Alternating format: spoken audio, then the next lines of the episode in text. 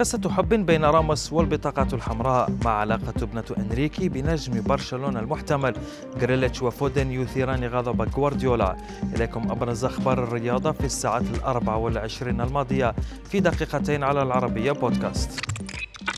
ثلاث مباريات فقط لراموس مع ناديه الجديد. كانت كافية ليحصل على أول بطاقة حمراء في مشواره مع سان جيرمان رغم نزوله كبديل أمام نادي لوريون.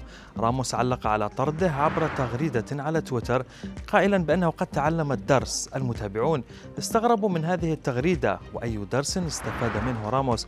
بعد وصوله للبطاقة الحمراء رقم 27 في مسيرته الكروية.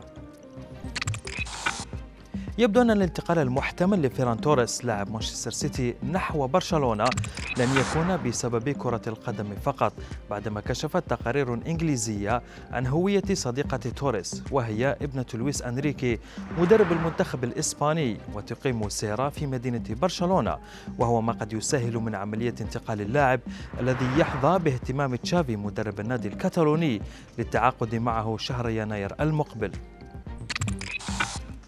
ونبقى مع مانشستر سيتي وتوصيات غوارديولا للاعبيه حول الالتزام في عطلة عيد الميلاد والتي لم تصمد كثيرا وذهبت أدراج الرياح بعد انتشار صور لنجمي الفريق جاك جريتش وفيل فودن وهما يحتفلان في أحد النوادي الليلية في مدينة مانشستر إضافة لالتقاط بعض الصور مع المعجبين. هذا الأمر أغضب غوارديولا كثيرا وأبعد الثنائي عن مباراة الفريق الأخيرة أمام نيوكاسل يونايتد.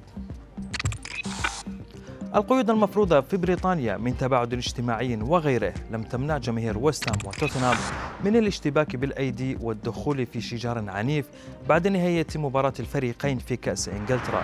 وخارج ملعب توتنهام ستاديوم اضطرت الشرطة للتدخل لفك الشجار الذي نشب بسبب مشادات بين الطرفين. كانت قد حدثت في مباراة سابقة بينهما ضمن منافسة الدوري.